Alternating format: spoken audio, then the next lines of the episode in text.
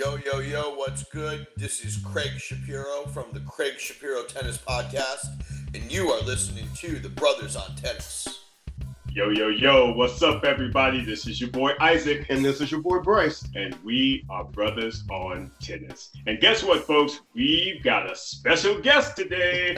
We are doing an interview, and I am very, very excited to talk to this brother. Bryce, I mean, we have we talked to Brother Glenn, and I'm telling you, this brother got knowledge, bro. He got straight up knowledge, and I am so happy that our guests are going to be able to hear from him, hear his story, hear the things that he is involved with. Because man, it's some good stuff, bro. Right, it's right. good stuff. Well, you know, let's give our listeners a little background first. So, um, how we became in touch with Mr. Gilliam is back in I think it was 2015, September the 4th of 2015, PBS as a part of their American Master Series premiered a documentary simply entitled Althea. Right. And yes, it's that It's Althea, that Althea, right? right. Althea Don't get it Gibson. And um, you know, it was really an honor because this series on PBS is, is widely known for examining the lives, the works, and the creative processes of outstanding American artists. So it was a big deal. I mean, I think over the past 34 years, they've garnered like 76 em- Emmy nominations. They've won like 28 of those. So it was definitely an honor to have the Althea documentary included in that series. Well, fast forward to today, we have with us today Mr. Glenn Gilliam, who is the Director of Strategic Partnerships for the Althea Film Project and ACF Sports Premiums. He is also the producer and host of Real Dreams TV on YouTube and the Manhattan Neighborhood Network.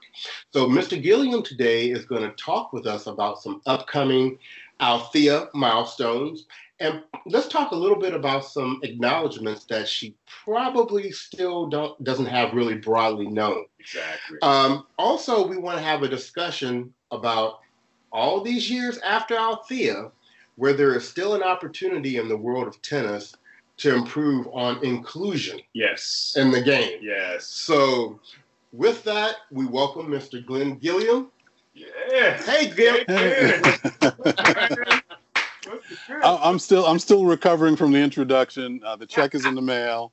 Uh, appreciate that greatly. And let me just say right from the outset, because I don't want anyone to get it twisted.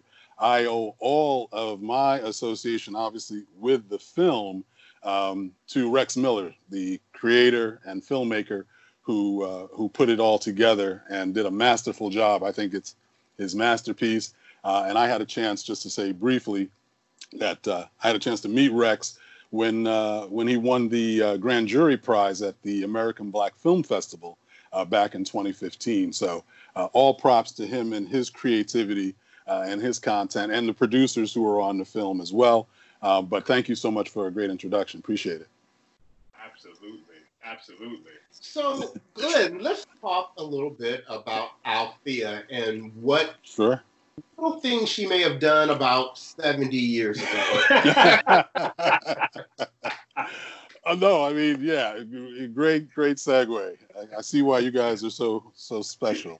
Um, no, I mean, look for for lack of a better term, I've probably overused this, but I still call her story a hidden figure story. And um, as we all know, the the great story about Katherine Johnson and the other incredible uh, black women who were at the forefront of advancements at NASA.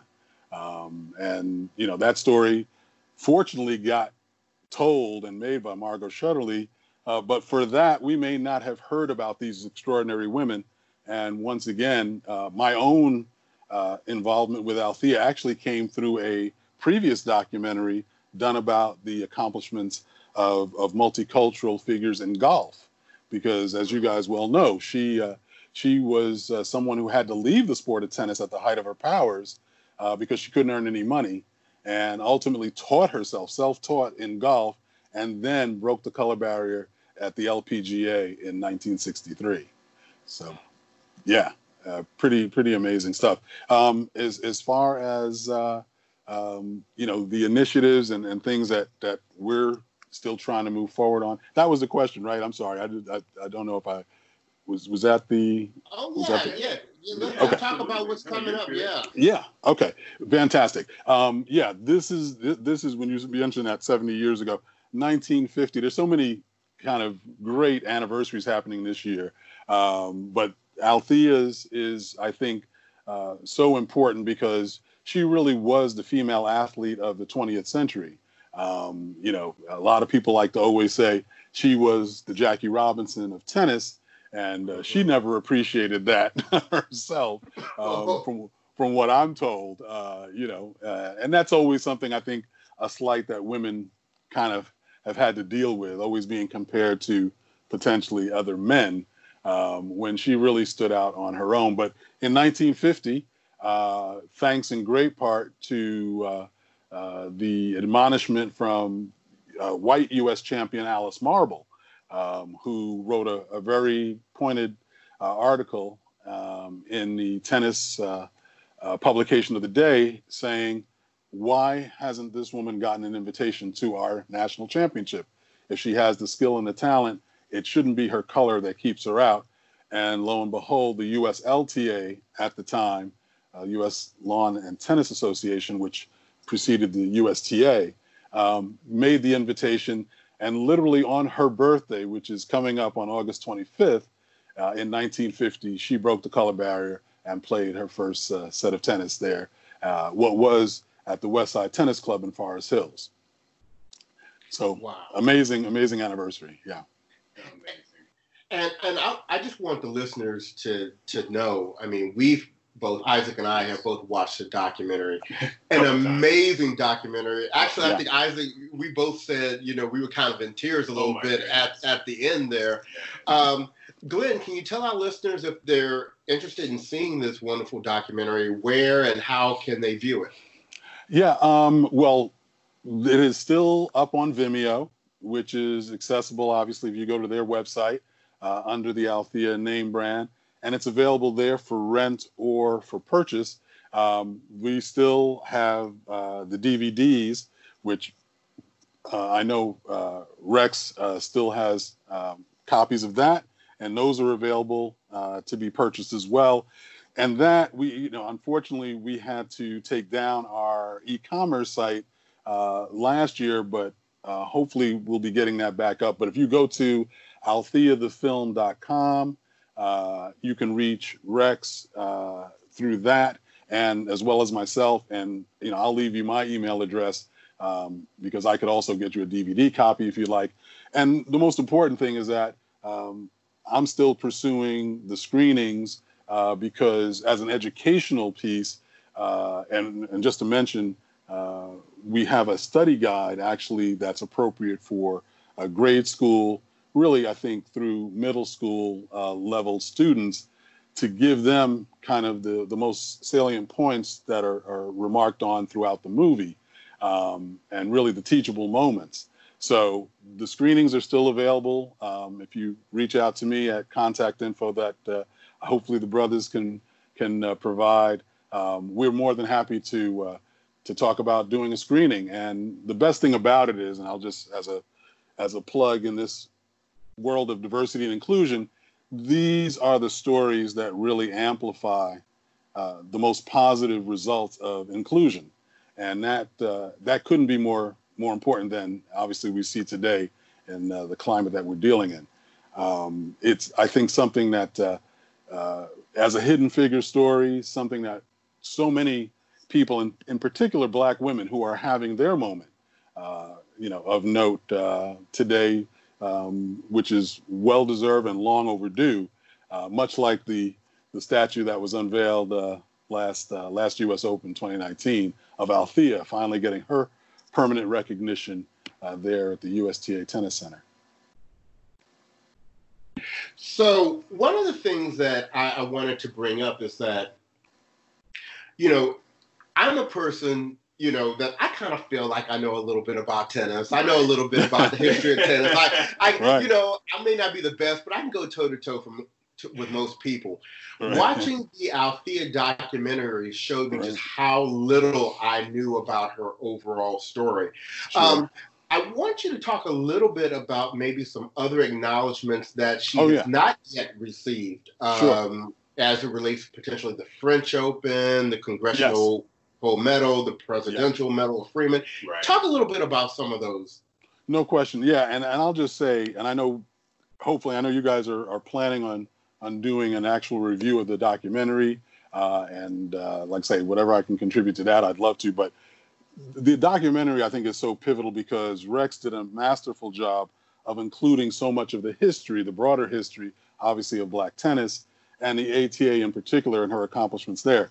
But recognition, which came so late for the USTA, and I say so late in the sense that I think people have been clamoring for uh, and advocating for a long time uh, to see that recognition uh, at a place that you know it's her home country. This is uh, this should be uh, one of the first places that recognizes her. But the French Open, where she won her first Grand Slam in 1956, has yet to publicly honor her or recognize her accomplishment. So you know that that's something that uh, yeah we're we're in uh, you know big time uh, uh, mode in pursuing that recognition at the uh, at Wimbledon, which was considered for a long time and and probably still is for most people uh, the grandest of the Grand Slams. I believe she was the first to receive her award in 1957 from Queen Elizabeth herself, um, and she may be one of only a few that have that distinction. Uh, but you know, winning that Grand Slam was so important for a few reasons because she also won the doubles uh, uh, ultimately with Angela Buxton, who is a uh, a British uh, citizen, but as a Jewish British citizen, she has also felt the, the, the stings of discrimination. And uh, I think, without speaking out of turn, uh, Angela still has um, some urgency about the, the lack of uh, acknowledgement um, on Wimbledon's part. So hopefully they will do something publicly. I'll give them credit um, because they have done some things online. Uh, I think Venus Williams did a great narration of a video that they ran, I believe, last year, um, which was you know timely and, and important. And once again, one of the uh, principals within the film uh, went with Rex Lenny Simpson, who has an incredible foundation, the One Love Foundation in Mhm. Wilmington, North Carolina. Uh, Right. Lenny Lenny uh, says in the film, I believe that he got his first racket from Althea. So his connection to Dr. Eaton, where Althea lived and trained uh, in Wilmington, uh, is uh, unsurpassed in terms of you know him coming back to Wilmington ultimately and and really revitalizing that program on Dr. Eaton's uh, uh, home court there. Um, so you know having the ability to to talk about this in the film is amazing. But Lenny actually took the step of taking the film uh, with Rex over to uh, the All England Lawn and Tennis Club and did a private showing for the members there. And that was amazing. Um, I wish I could have attended, but the bottom line is, uh, it's just so important to share that story, which is part of Wimbledon history and should be something uh, that's embraced. So uh, kudos on that. And with any luck, there'll be something more publicly uh, on their own court during Wimbledon that uh, I think will be more than deserved. Uh, and then, as you mentioned, um, we're you know grateful for uh, she just recently was inducted into the East Orange, New Jersey Hall of Fame a couple of years ago, um, which was amazing. Um, and uh, you might know she has a statue there also in Newark at courts uh, named after her. But um, most importantly, uh, Billie Jean King acknowledged after receiving the first Presidential Medal of Freedom from Barack Obama for a female athlete um, that she said it should have been Althea first. Um, and Yep. and she she's one of the big advocates as well as an executive producer on the documentary um, to say, hey, this was somebody who obviously what challenges she faced, Althea faced them and then some. And uh, t- for the country club aspect of what Billie Jean King was able to at least survive and and maintain a living, Althea didn't have those options. And uh, you know, obviously, we know everything that took place around. Uh, well, not I shouldn't say we know everything because if you haven't seen the film or if you haven't read her book, you might not know. But uh, but it was really um, serendipitous that Althea was actually able to stay on tour um, because uh, it was a an, uh, I'm sorry, a option for her to think about going into the military, and you know, thankfully.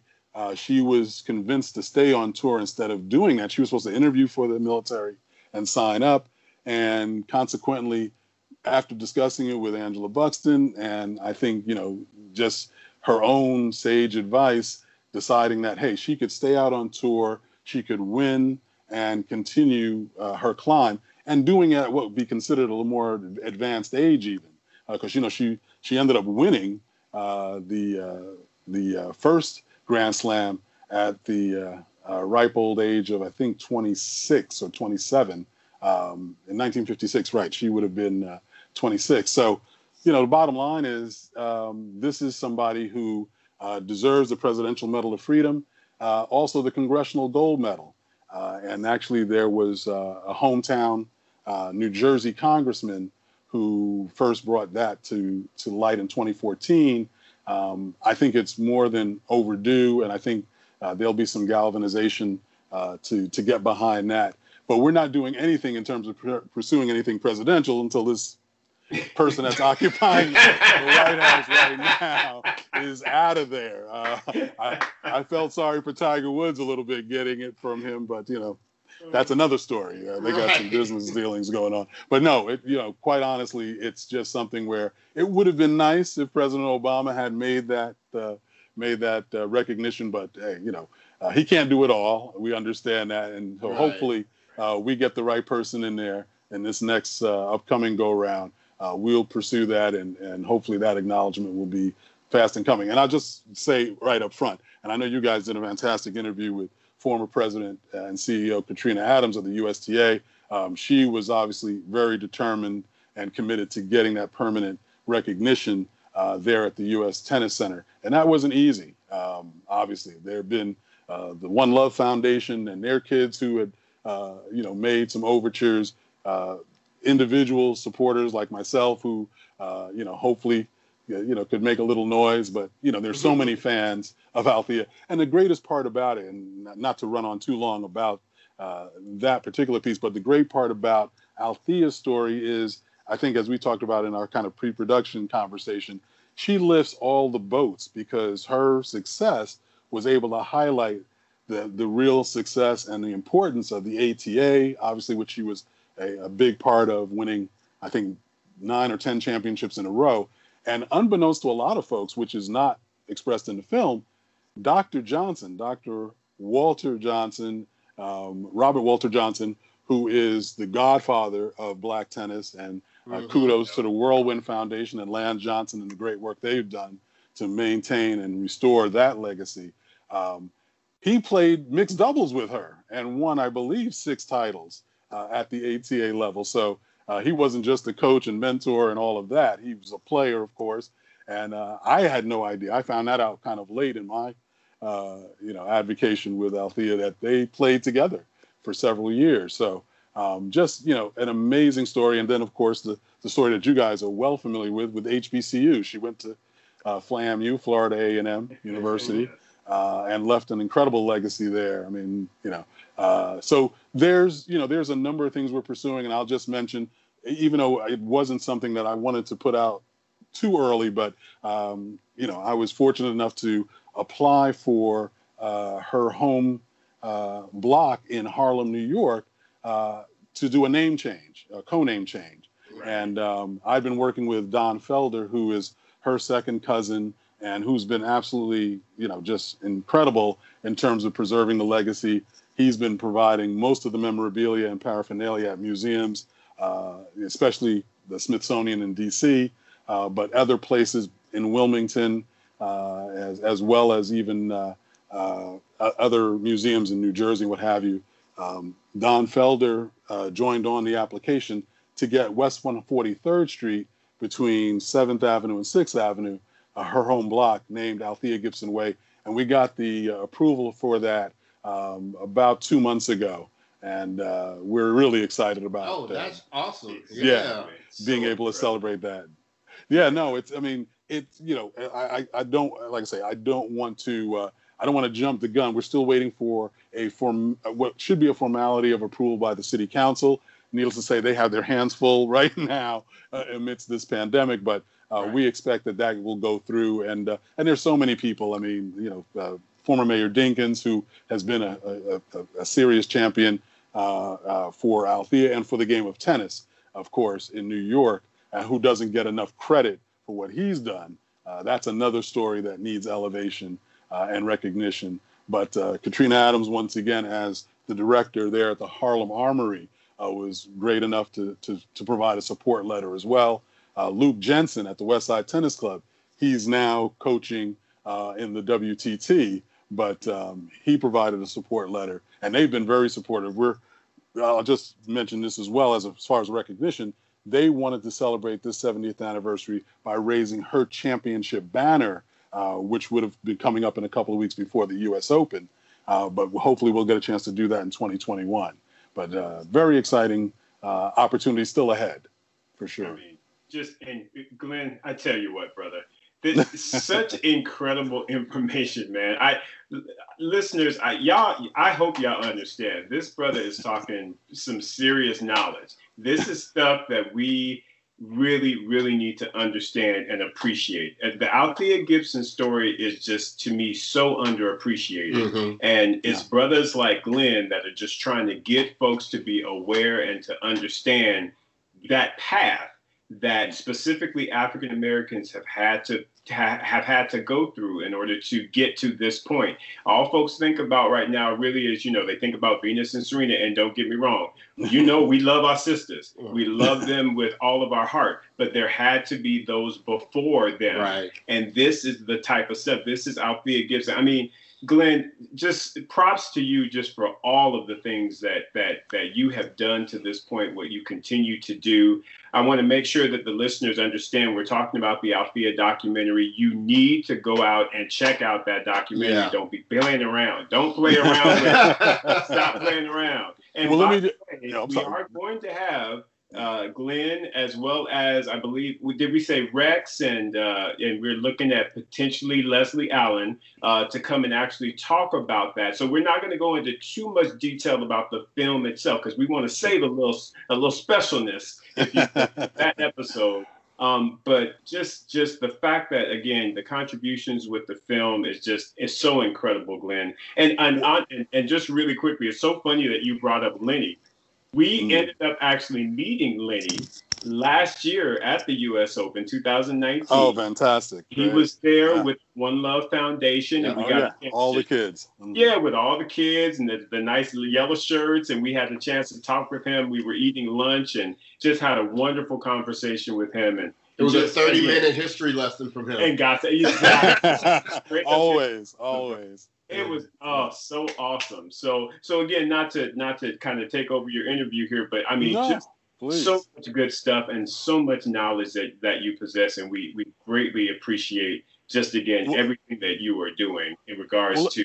Yeah, go ahead. Yeah, let me just say, I, and I, boy, you know, look, I, am trying to keep my head in this room. You guys are so so sweet and so uh, thoughtful, but I have to say, and I I try to make a point of this, and you know, it's it's it's something that I think it's the thing that we're missing in a lot of ways. We're seeing Confederate statues come down, and finally Confederate flags, and all the all the mishegas that's finally taking place after so many unfortunate folks have had to sacrifice their lives uh, to get get really the support and galvanization around that. But let me just say, the important thing about this film, it's not. I mean, it's about Althea, of course, because it, she's such a touchstone there. But it is the folks. Uh, I had uh, Dale Caldwell, who is the founder of the Black Tennis Hall of Fame. Uh, I think the person that you're going to have on for uh, part of the review with the documentary is one of the principals, Bob Davis, who's an icon within black tennis um, and is is been uh, working down in Florida diligently. Uh, but he's also the president of the Black Tennis Hall of Fame, working with Dale, and they just hired, not just, but it's been a, a little over a year now, uh, if I'm not mistaken, hired a great executive director, Sheila Curry. And the Black Tennis Hall of Fame has been amazing at recognizing uh, these former champions as well as the people who the stuff the stuff of the of the of the industry, the sport is really made of the coaches, the contributors regionally, um, you know, and like I say, I, am not going to run through any. Chanda Rubin was in that last class last year. Uh, mm-hmm. You know, obviously a great talent. Thankfully, that's that's on Tennis Channel. Uh, but Alice Marble was slated to be finally recognized this year, oh, which would nice. you know, and I'm sure they'll do that at the first opportunity.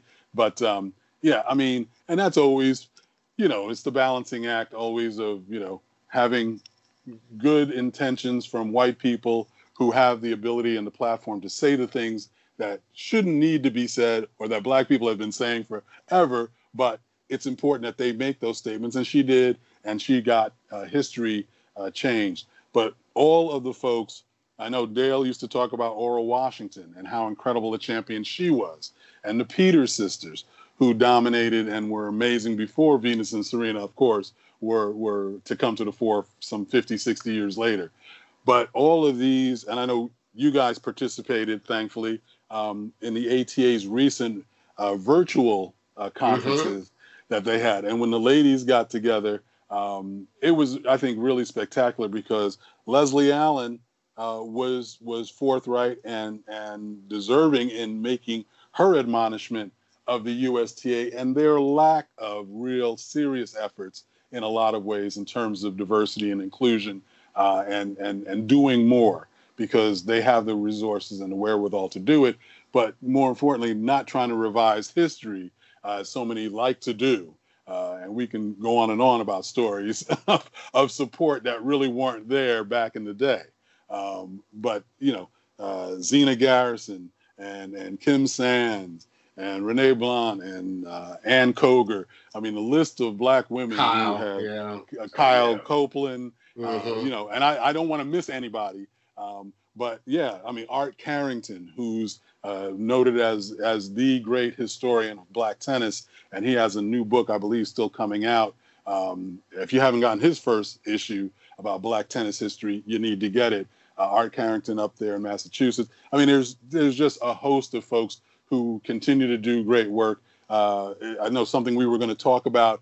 Uh, I won't get into it too much, but uh, once again, the film undergirds the importance of the HBCUs and those coaches. And they had a, a seminar, they had a, a, a, talk back as part of that ATA USTA collaboration, which was really important. And I'll just touch on one quick thing in terms of uh, something that George Henry, who worked uh, closely with with um, with uh, Venus and Serena's dad. Uh, um, God, Mr. Richard Williams, hello. That's the man.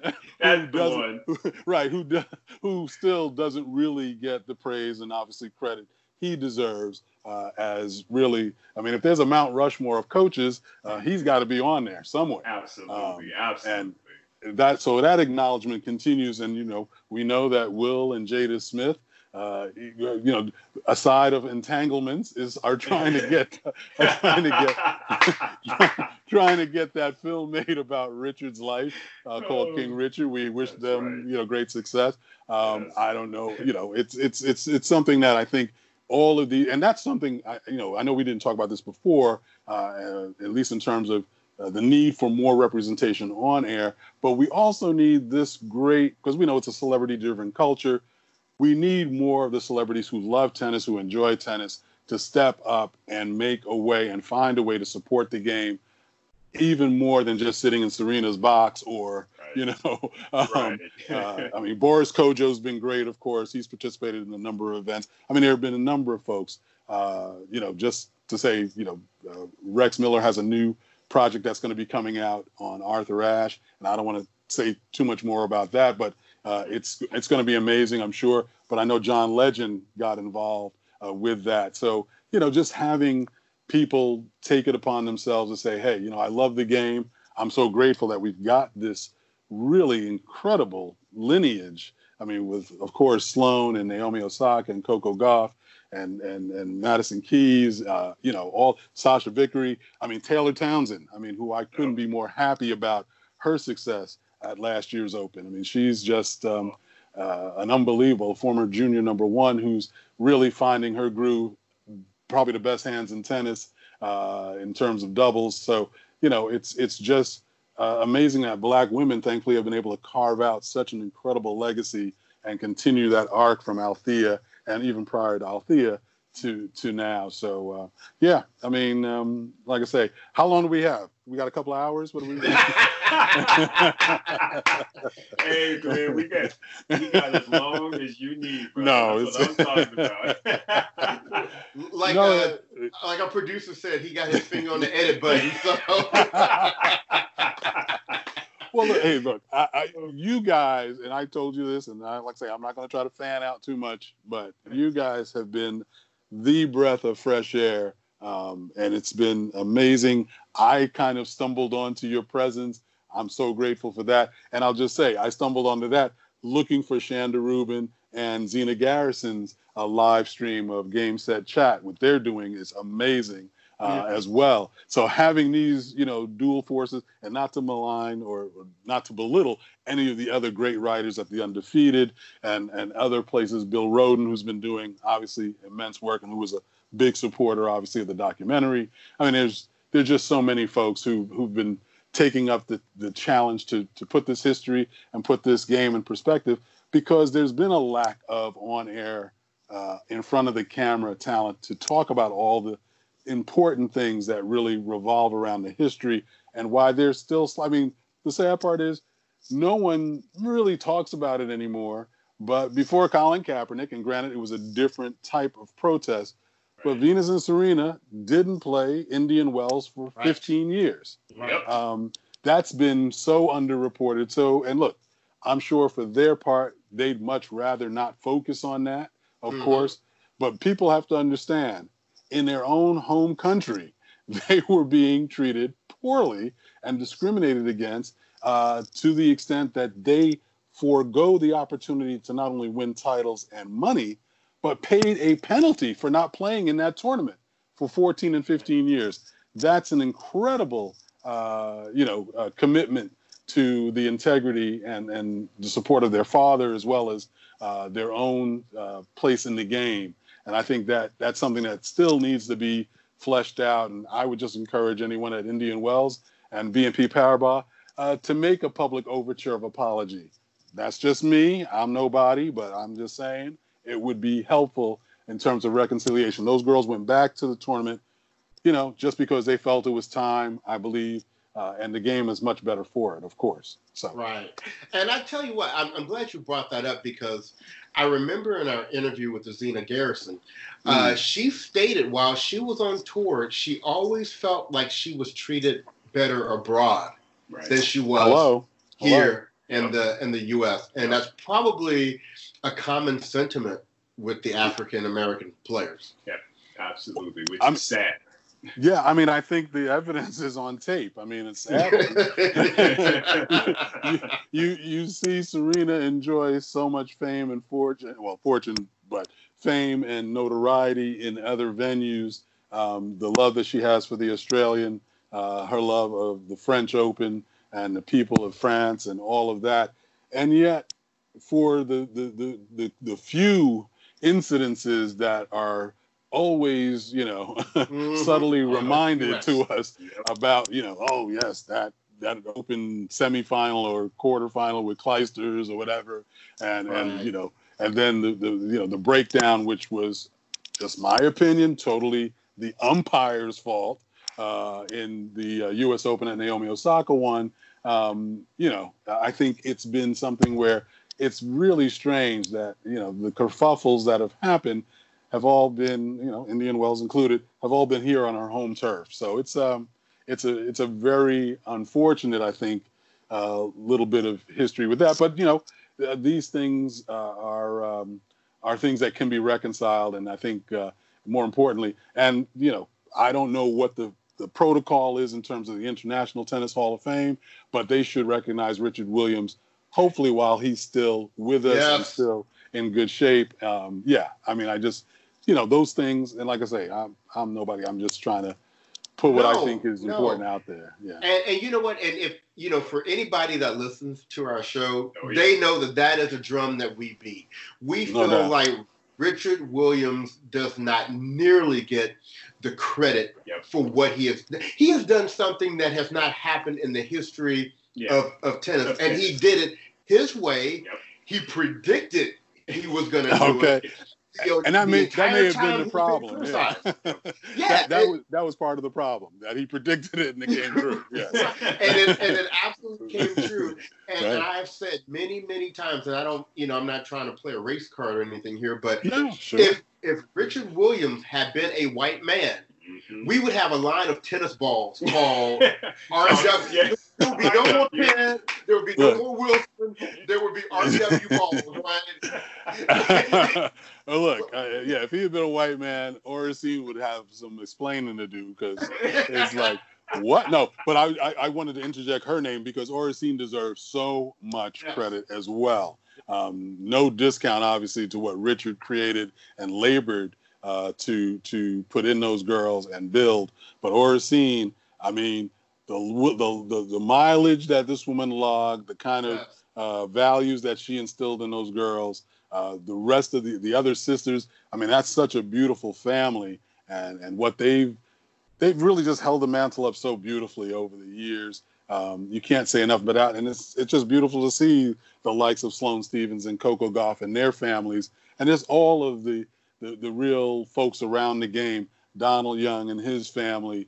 Um, you know, you see Kamau Murray and and the work he does with Sloane uh, and he's got an academy. Zina, of course, her academy. John Wilkerson, who doesn't get enough praise, uh, Right. you know, who who brought Zina and uh, and Lori McNeil along. I mean, you know, there, there's so many folks. I mean, uh, you can go to the Black Tennis uh, Hall of Fame website, Black Tennis Sports. Uh, Sheila Curry and, and, and Bob and, and those folks have uh, laid out the, the great history, so you can find a lot of good information there. Um, but thank you guys for creating a platform that you know this kind of stuff can be talked about, as Roland Martin would say, unfiltered. You know, it's uh, it's a really important thing. Right. So, so brother Glenn, a question for you. So, Sure. for our listeners, you know, some of them may be maybe a little bit new.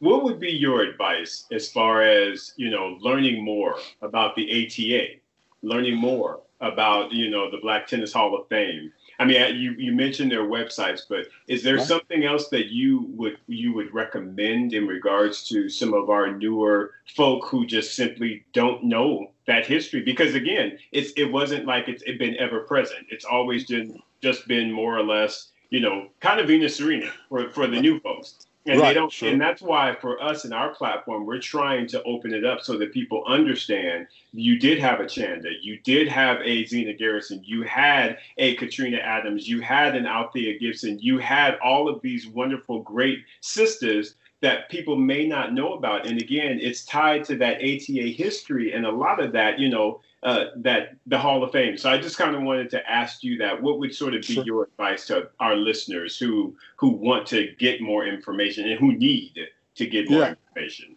No, I mean, look, it, you know, the, the great thing is we've all got computers at our, our fingertips with these phones. And thank God we have cameras in the phones for other reasons. Yes, Um, Lord. but yes, Lord. Come on now. Come on now.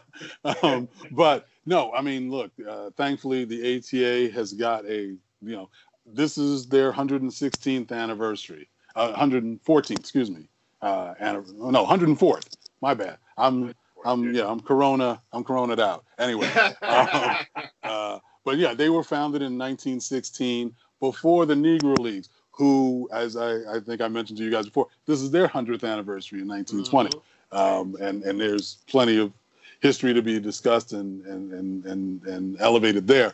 But uh, thankfully, Black Tennis uh, Hall of Fame, BlackTennisPros.com, they're both on the web, and it's great to see those things. And more importantly, if you have the opportunity, obviously, to attend and be obviously in participation with, uh, go to uh, the Black Tennis Hall of Fame induction series uh, when it takes place go to the ATA uh, National, which is, you know, that's something that they're trying to uh, revitalize in terms of making the ATA national again, in terms of having tournaments, having, uh, giving more access to young kids of, of color, black kids in particular, of course, uh, around the country, you know, trying to to fight for uh, giving that that really common uh, local access. And and what I was mentioning before with those HBCU coaches, uh, George Henry, Wayne Crutchfield, uh, uh, both at HBCUs, George at FAMU, uh, not excuse me,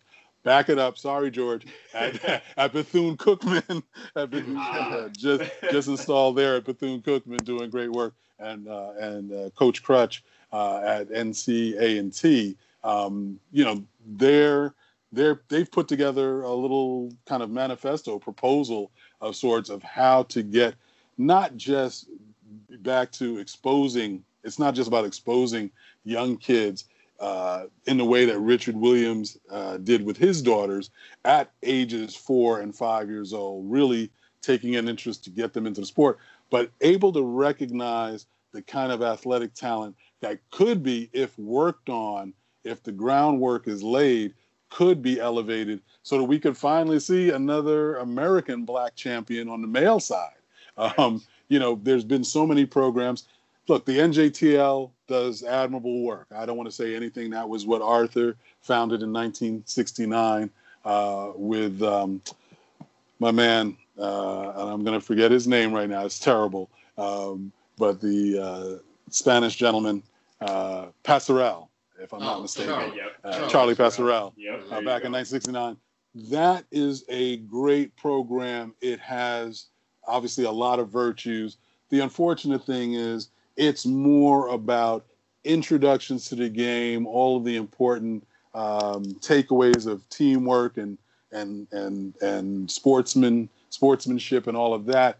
It's not necessarily. It's not really set up for any kind of high performance play or to develop those particular talents. So the desire to get back to a community based kind of uh, venue or organization that the network can be created so that you can get the kids there that really want to grind and the parents who understand they need to bring it to that level if they want to see their kids be able to elevate their games hopefully to division one scholarship or hbcu scholarship hello um, and, and, and and potentially beyond that to actually be uh, successful on a professional level because that's really uh, what what's important. I mean, I don't want to say that's the only thing important. HBCUs still crank out all of these incredible professionals from you know medical to banking to law, lawyers and, and everything else. So we don't want to you know malign uh, the kids that end up being such productive citizens and love the game of tennis. But getting these champions um, and and being able to cultivate that that talent from an early age is really what they're trying to do and I hope to help them with that as well in some small way. But um, yeah, just so much work still to be done. But you know, we've got a great legacy, and it needs to be shared. Right. A question that I had was, I hmm. know mm. that you know historically the ATA championships. The winners of those tournaments right. used to get a berth into the U.S. Open. Uh, well, initially it was the qualies, and then it changed to the main draw. Uh, I, you know, Zina Garrison mentioned in her interview with us that right. we gave that up at some point. Do are you aware if anyone is trying to revitalize that and bring that back? Because I I hate that we ever gave that up in the first place, and I, am not familiar with the circumstances around why that happened. Yeah. Sure. No, I mean, look, I, I, I would not even attempt to, to lie about knowing all the intricacies uh, with that especially in terms of timetable. But that has been discussed routinely, um, needless to say, uh, when I've attended the ATA, which let me just say, I had heard about the ATA before I got involved with, with Rex and the film. Um, but because of the film, I obviously got a completely uh, uh, ground level uh, understanding of how important the ATA was, of course, and the fact that it, it preceded everything in the sense of they didn't have a playbook to work with. They had to create out of whole cloth. And I'll just I'll just say that birth, that potential birth, you know, whether it goes into qualies, uh, however it, it might be determined, I think is something that could be restored, even though, as we all know, unfortunately, of course, we we lost a lot of the great players in all sports when integration came along, of course, and you know they had a chance to go to Division One schools that had you know the top level facilities and in, in a lot of cases playing a lot of the top level talent. So, um, but you know, we're seeing you know uh, the likes of some of these five-star basketball players going to Howard University. Right. Um, yeah. Folks finally recognizing that there is not only just viability and importance. That experience. Look, I didn't go to an HBCU. I know in my heart I would have really considered if I had more knowledge myself of HBCUs when I was, uh, you know, in that in that time of my life. Um, I might have been a little bit more uh, leaning that way. I know now if I could redo it, I would I would be very hard pressed not to go. Uh, I know all of my friends who attended um, the networking, the friendships, the allegiance and ties to the school. And I'm not taking anything away from my alma mater. I love those folks. Um, you know, I don't, I don't, want anybody to get upset. No Twitter right. people. You know, one of my one of my closest friends, a couple of my closest friends are on the council there. A recent former president. T, don't write me. I, I love Dartmouth. It's all good. Uh, but yeah, no, it's just that uh, there is a afterlife which really um, you know extends i think in so so great a fashion because of those experiences on the campus. Uh, but yeah to to you know your your point it's just uh, we we really need to investigate is there a way? And maybe you know because the ata national is in a kind of a rebuilding situation i mean in the sense that uh, can we get the necessary talent there to really afford someone to get into the qualies. I think it could be done. It probably would have to be in concert with some of the HBCU championships. Um, and at that point, you know, uh, you know, you guys well know, uh, it ain't just black people at HBCUs anymore. Right. right, right. We've got Shame. a lot of yeah out of town talent. Uh, well, I the, believe um, yeah. I think was it Kim Sands who mentioned during sure. that discussion mm-hmm. uh, a couple of weeks ago that Michael Chang mm-hmm. won yeah. the ATAs and got a berth into the U.S. Open. So, yeah, we, we definitely know it wasn't just black folks. I mean, what, what's all this reverse discrimination stuff? Okay, we, we've seen we've seen how white people get down in terms of getting their kids into school. Okay, um, you know, most people, a lot of people would be surprised to know there are two HBCUs that are predominantly white, and that's you know that's a mind blower. Uh, and it's you know it's something where um, and look, nothing against anybody who's able to take advantage of the great education you get at these schools, but there is a point where we have to redouble our efforts to make sure as many black kids are getting the opportunity and getting the access. And on the sports side, if we just have a few five star talents come back to the HBCUs on an annual basis, it would raise the boats fundraising wise on so many different levels. Um, you know, enrollment, of course. I mean, it, it just would be such a huge, huge gift if we could make sure that these kids are informed. And I'll just say this, uh, uh, you know, un, unprovoked promotion, Black College Expo, which does an amazing job. Uh, Dr. Teresa Price in California, uh, my boy James Gilmer, who's on their board and who's been working with them for years. She's been around for 25 years, exposing the Black college uh, opportunity, HBCU opportunity, to kids in markets that don't have it readily available. So she's in LA and they have I think 12 markets that they go to, uh, and they've been instrumental in recently in the last three four years bringing the college combine uh, opportunity to their expos in terms of doing a combine for football and basketball, and we've talked about hopefully finding a way to bring tennis because they want to touch all sports, um, and they're getting scholarships for these kids out of high school for basketball and football. And you know, we've even seen uh, thankfully, some of these uh, HBCU uh, NFL, I mean, HBCU football players go to the NFL uh, more and more. So it's you know uh, everything's on the table, and and the key thing I think the ladies spoke about it. I think it's been said throughout that week. Have to make big demands. You know, we can't ask for incremental, small things around the edges. The USTA has a lot of obviously power, a lot of resources. Uh, we need to press them to bring as much to the table as as necessary.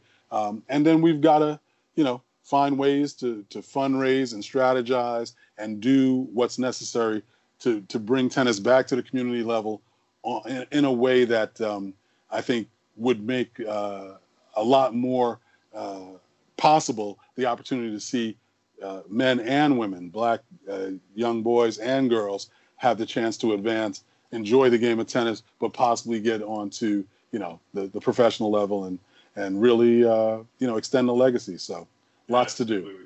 Lots yeah, no, do. and and and you know, coming from you know brothers on tennis, we are HBU heavy. We got right. our producer Chester, who's FAMU representing. Exactly. We got brother Bryce representing Southern University. I am representing Grambling State. So there's all kinds of love for the HBCU. So you're Amazing. absolutely Amazing. right, uh, brother Glenn. We've got to make sure that we are doing what we can to not only give them that visibility and exposure, but really get that game of tennis pushed pushed down to to to that level. And I mean, and, and, and Glenn, one thing that I kind of wanted to to talk to you about a little bit, and just kind of transitioning a little bit, is just talking about you know the the the sport of tennis, talking about diversity, HBCUs. We're also talking about you know kind of really truly the lack of diversity mm. when it comes to you know the the commentating when it comes to the media. Again, that's one of our emphasis for for putting this podcast sure. together yeah. is to give you know give folks of color an opportunity to get some shine. And so I, you know what I'm saying? Yeah, exactly. Yeah, so, no. so I wanted to hear from you just in regards to your sure. experiences from not only just a media standpoint, but what you've seen and where you think you you know change really needs to be made. Well, I mean, you know, yeah, how much time? Uh, so, no, it, it, all of these topics could be their own, and, and that's the thing. I mean, between what you guys are doing and what Game Set Chat is doing, and yep. and you know, like I say, the undefeated and everybody who's contributing to this conversation, uh, it's just critical, and it's unfortunate that you know, like I say, these tragedies have you know finally yielded a focus where people are saying, okay, yeah, time's up, which was created by a black woman 20 years ago. It wasn't, you know, these Hollywood celebrities, um, you know, who say, you know, uh, yeah, believe her when she tells her story. Well, black folks have been saying for 400 years, um, believe us when we tell you our stories of discrimination or slights or inhumanities and all of that.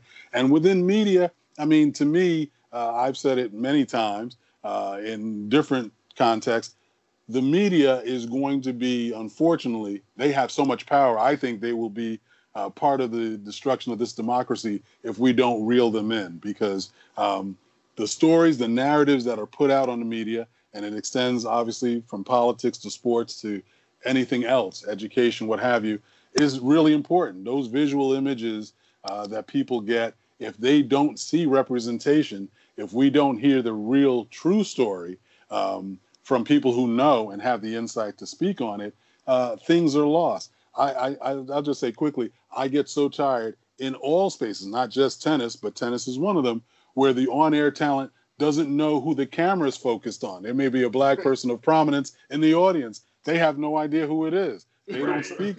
they don't speak on it. I'll I'll give a perfect example, and this is you know no celebrity, so it's it's no slight in that respect. But they were showing the start of a tournament in England, in Great Britain, and I'll just say Ted Robinson and Tracy Austin were on the call, and the guys took a knee. Everybody, the referee, the players, even I think the the uh, the refer uh, the other judges, everybody took a knee on the court. They said they held that shot for at least 20 seconds, and they said nothing about it, mm-hmm. and went right to who's playing and what have you. And I think that's unfair because you have to acknowledge in real time what's going on. Yeah, there have right. been millions right. of people protesting in England. They're taking it seriously. Millions of folks protesting in France. Obviously, taking their lead from America. How can you sit there and watch that, knowing how controversial the knee taking was with Colin Kaepernick, and knowing where we're at with, you know, uh, obviously Black Lives Matter, not to at least have something to say about that acknowledgement, and they said nothing. And look, I know I've met Tracy several times. I think she's a great on-air personality. I have my issues with Ted, but that's another story. Anyway. But, no, no, we're not going to make that another story because I want to reiterate my Ted Robinson Yes. story. And, and he was actually with Tracy Austin On in that. this situation That's as well. right. Sure. And they were talking about Sofia Kenin. Yep.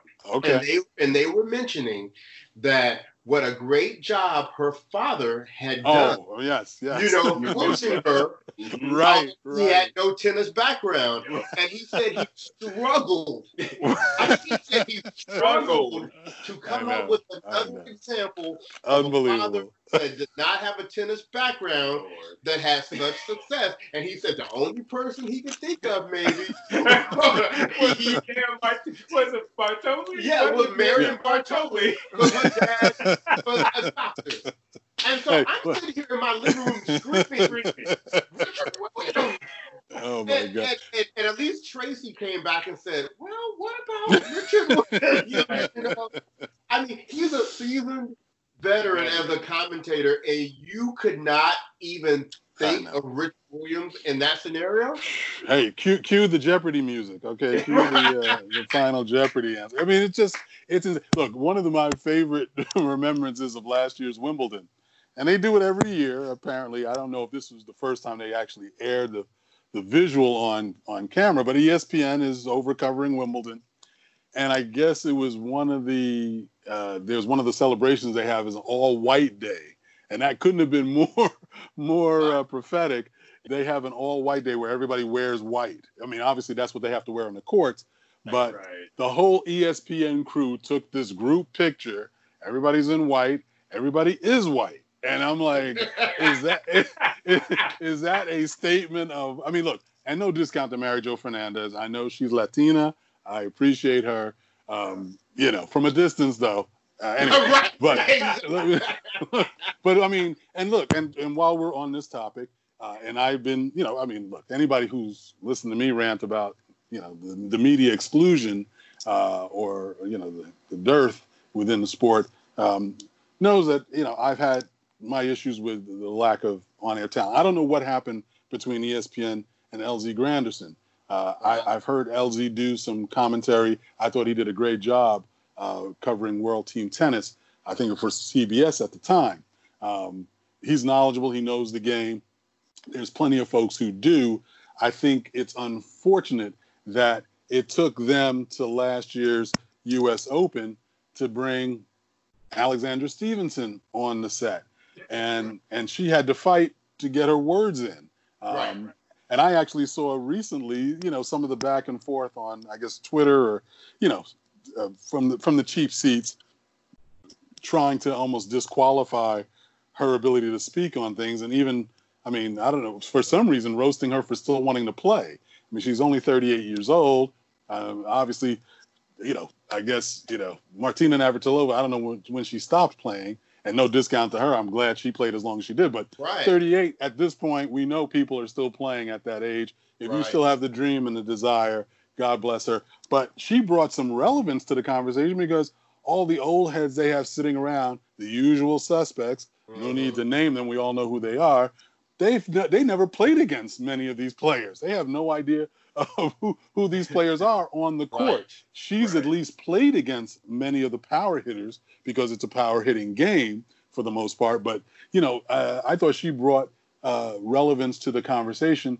And you know, it's unfortunate though, once again, because at a distance you would not know a person of color is actually on on set. Nothing against Alexandra, that's not her fault. But I mean, the bottom line is, you know, they couldn't find anybody lighter to be on stage. But I'm glad they brought her on because no, I mean, I, I say I'm sorry, I'm I don't I'm not trying to make a joke out of it at all Right. because it's very serious and it was Right. in it was an important inclusion that needs to be followed up with more substantive hires. And once again, like your your your Chester uh, Jones as a producer, they need to have people on the production side who have the abo- ability to make those choices.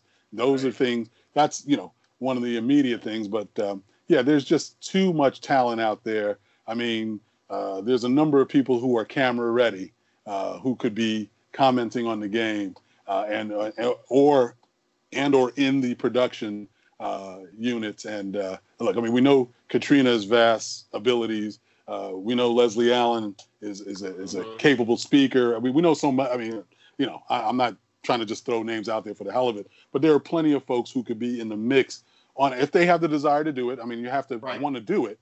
That's Right. for sure.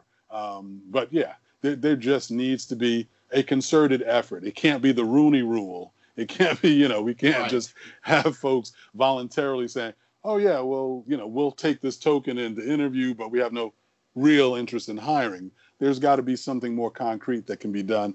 And uh, from the coaching standpoint, we know there's a dearth of coaches. There's a, a number of coaches that could be uh, considered that could speak on the game intelligently and talk about these young champions that are coming along, um, and and you know the prospects of the ones uh, not far behind. So um, yeah, so much that is required there. And look, I I think you know John McEnroe. I have a, uh, a you know a bittersweet relationship with him in terms of you know I mean as the old term says, a, a broke clock is right twice a day. I mean at some point he's he's gonna say something correct. And he was, you know, he was one of the advocates about Althea's recognition, and I applaud him for that. I think he's been a little over his skis talking about wanting to play Serena. Uh, I don't know, you know, I mean, I don't know if he's trying to hype a book or what. I don't know, but anyway, um, but but no, but I mean, I think his his heart's in the right place, and in most cases, but you know, to to to have been the player and the the the annoyance that he was while he was playing, and not to be Right. more empathetic to the struggles that some have had, in particular, um, on the court, whether it's Nick Kyrgios, who I consider black, um, or, or the stuff that Serena's had to deal with. I, I think you know you you need another voice in there that can bring perspective, and I think that's uh, that's important. Well, before we wrap this up, because I tell you, this has probably been one of our best Oh episodes goodness, ever. you know, it's at the top for me, guys. I have a I have a, a an honest question, and and because I really don't know the answer to this, and just wondering if you have any insight. Sure. Are you aware of any black coaches that have been on tour that coached a player that wasn't black? Ooh, boy, oh boy. Um, man. Okay. No, I mean, well, look, and and and and therein lies, you know, we, yeah, I mean, that's that's part of the issue. Where do these young talents end up going after they've been raised up to a level where, you know, here we are, we we've got, and and look, um, I hope that they continue to let uh, Martin Blackman do what he's doing at the USTA uh, and acknowledging the, the you know the high performance talent. Um, but no, we we there's other factors that need to be uh, focused on the black coaches who are cultivating talent, but then get kind of shunned aside when you know the next level is approached. Um, and I, I think if that's where you're you're going with it, um, but that's you know. Uh, am I on the right track? Would you? Would you yeah, me? absolutely. Yeah, even I mean- though, even sorry, though I must correct myself, I just No. somebody just popped in my mind. Kamau Please. Murray Right. uh, Mhm. for a few minutes with Mhm. Monica Puig. Right, right. Uh, Oh yeah. No, no. Woo. Woo. Yeah. Do we have time to unpack that? No. I mean, look, uh, Kamau, look, Kamau has done a masterful job of building what he's built mhm. and creating the space and and and you know working with the talents of Taylor Townsend and Sloane Stevens, and then for that for that cup of coffee with Monica Puig. I mean, yeah, it, it was a misstep. I'm sure he would have he would have liked to you know retrace his steps and and probably Right. handle that differently. Right. Um, uh, I have a, a very light tangential relationship. I mean, I, I love Kamau. I try to support him uh, as much as I can with what he and Sloane are doing, and obviously what he and his academy are doing. Uh, and we need more of that. I mean, right. uh, I'm sure you know. Uh, aside, you know, from that little bit of slip with with uh, Monica, but that's the thing, though. You you know, when you got these talents, Frances Tiafoe. I know you guys love FA two. Felix uh, uh, Auger Aliassime. right. Um, when, when you've got those talents who fortunately had parents who were able to introduce them to the game, uh, you've got to find a way. And, and Coco's been in a, a perfect situation with obviously her parents and their sports background and you know, ultimately connecting. Patrick Mar- is is just, you know, he's just loving black folk. I mean, he's he's, just, he's he's he's making so much coin. I swear. Uh, yeah. You know. His, Yeah. uh, I mean, his coffers were filled anyway. But anyway, I love you, Patrick. No, no disrespect to Patrick. Uh, even though I think you bailed on my girl in that final. But anyway, that's another story. got a little, got a little, got a little handsy there. You know, just. Uh, but no, but I, I think that's that's something that you know, and I think you know, I think the what the ATA did in terms of putting those HBCU coaches uh, on on the record and having that conversation, so much more uh, needs to be done. I know uh, what was, you know, being pursued by folks who were in the DNI division at at at USTA, and that's curious. Uh, Isu Mayat, who was uh, involved with managing the relationships with the ATA and the HBCUs, I believe to uh, to a, a degree. Uh, unfortunately, he's no longer inside the USTA, but he's doing coaching now, if I'm not mistaken. He was on those calls, moderating and doing a great job there. Um, D.A. Abrams left the business. Uh, he's on to uh, bigger and better things, but that DNI uh, program needs to touch on more pieces of um, the game. Uh, they do a great job down at Dozier Gordon. Folks who are still there holding that down, but there needs to be a broader uh, responsibility in terms of how they reach out and how they can affect some change uh, because they they have you know they have the golden goose. I mean they they make 380 to 400 million dollars I think a year at the U.S. Open. Um, they're not hurting. The USTA Foundation isn't hurting, and they've been riding, you know, they've been riding coattails for a minute, making, you know, making a lot of bank. I look, I I've got no friends, unfortunately. I have less friends now, unfortunately, over there. No, I mean, look, I, you know, I, I, I just try to call it as I see it, and Right. and and any, in every effort right now is important because uh, it doesn't make it it- not, not that it doesn't make a difference the fact that you may have dropped the ball up until now but right now you have an opportunity to do some really powerful things and i think i think they could be um, you know if we make the demands if we actually put forth a collective uh, agenda to say hey these things need to be addressed and seriously the leverage they have with the media whether it's tennis channel or or, or espn uh, is tremendous so to to to make the statement that we'd like to see more representation,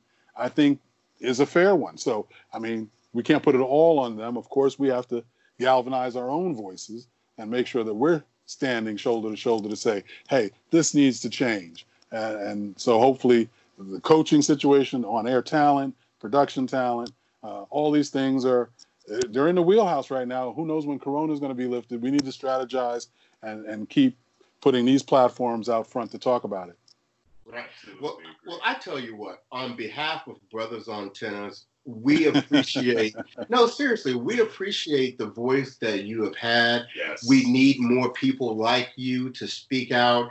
The more people we have aboard this this ship, uh, the less it becomes a Herculean effort for Sure. the few, right? Exactly. So we we thank you for even taking time to come on and speak Ooh. with us today. This has been not only an insightful interview for for Isaac and myself, but we know the listeners are going to get a whole lot out of this. And I tell you what, we can't wait for you to return and for you to bring your posse to talk about the Althea documentary because that really is a wonderful piece of art. yes. No, Yes, it that- is. That's going to be amazing, guys. I can't tell you. Look, you're going to be making a lot of enemies out there. Get lavishing me with this praise because you know I I've been a thorn in a few people's sides, but it's okay. You know what? Uh, I, I'd like to think. I'd like to think, and with all due respect, I know we talked about this before. Uh, much props and rest in peace to Robert Ryland. Um, Yeah. in, terms Yeah. of his recent passing, I know you guys have already spoken on that and gave your respects, which was great, um, of course. And uh, you know, it, it's it's one of those things where uh, John Lewis, who I had so much respect for, uh, Pastor C.T. Vivian, all these incredible giants who have passed. I'd like to think I, I I've made a little good trouble, and you know that's that's about as much as I can hope uh, to to offer at this point. Yeah. Thank you guys so much. No, thank you, brother Glenn. It has just been an awesome, awesome time. Thank you so much for for just chatting it up with us, man. Right. No doubt. No doubt. So, to our listeners, keep an eye out for the Althea documentary review that hopefully will get done sometime in, in this next month. So, well, her um, birthday's you know her birthday's coming up on the 25th, so let's let's let's make sure we're getting it in around that time frame. That'd be- absolutely, which is would great.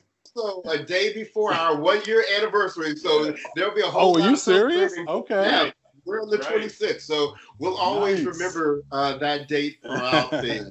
Excellent. So with that, kudos. Yeah. to our listeners, uh, thank you for listening. And this has been your boy Bryce. and this is your boy Isaac. And we are Brothers on Tennis. And we'll talk to you again real soon. Thanks.